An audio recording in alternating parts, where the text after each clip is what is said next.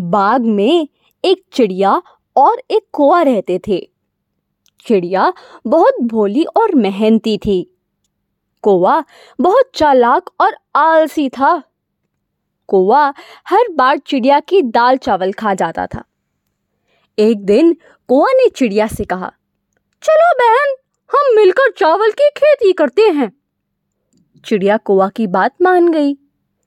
चिड़िया ने कौआ से कहा चलो भैया, हम खेती के लिए बीज ले आते हैं।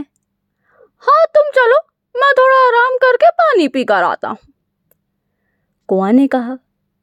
चिड़िया उसकी बातों में आ गई।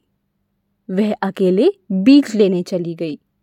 इस तरह चिड़िया ने पूरी फ़सल तैयार कर ली और कौआ हर बार यही कहता रहा, तुम चलो, मैं आता हूँ।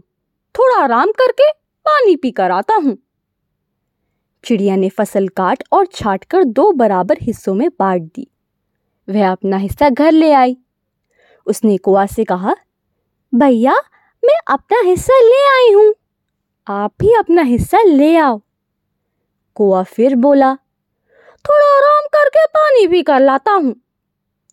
आलस में उसने सोचा कि वह चावल अगले दिन ले आएगा। उसी रात बहुत तेज बारिश हो गई। कोआ जब अपना हिस्सा लेने गया, तब उसने देखा कि उसके चावल पानी में बह गए हैं। वह बहुत पछताया और उसने चिड़िया से अपने आलस के लिए क्षमा मांगी। तो बच्चों, हमें इस कहानी से क्या शिक्षा मिलती है?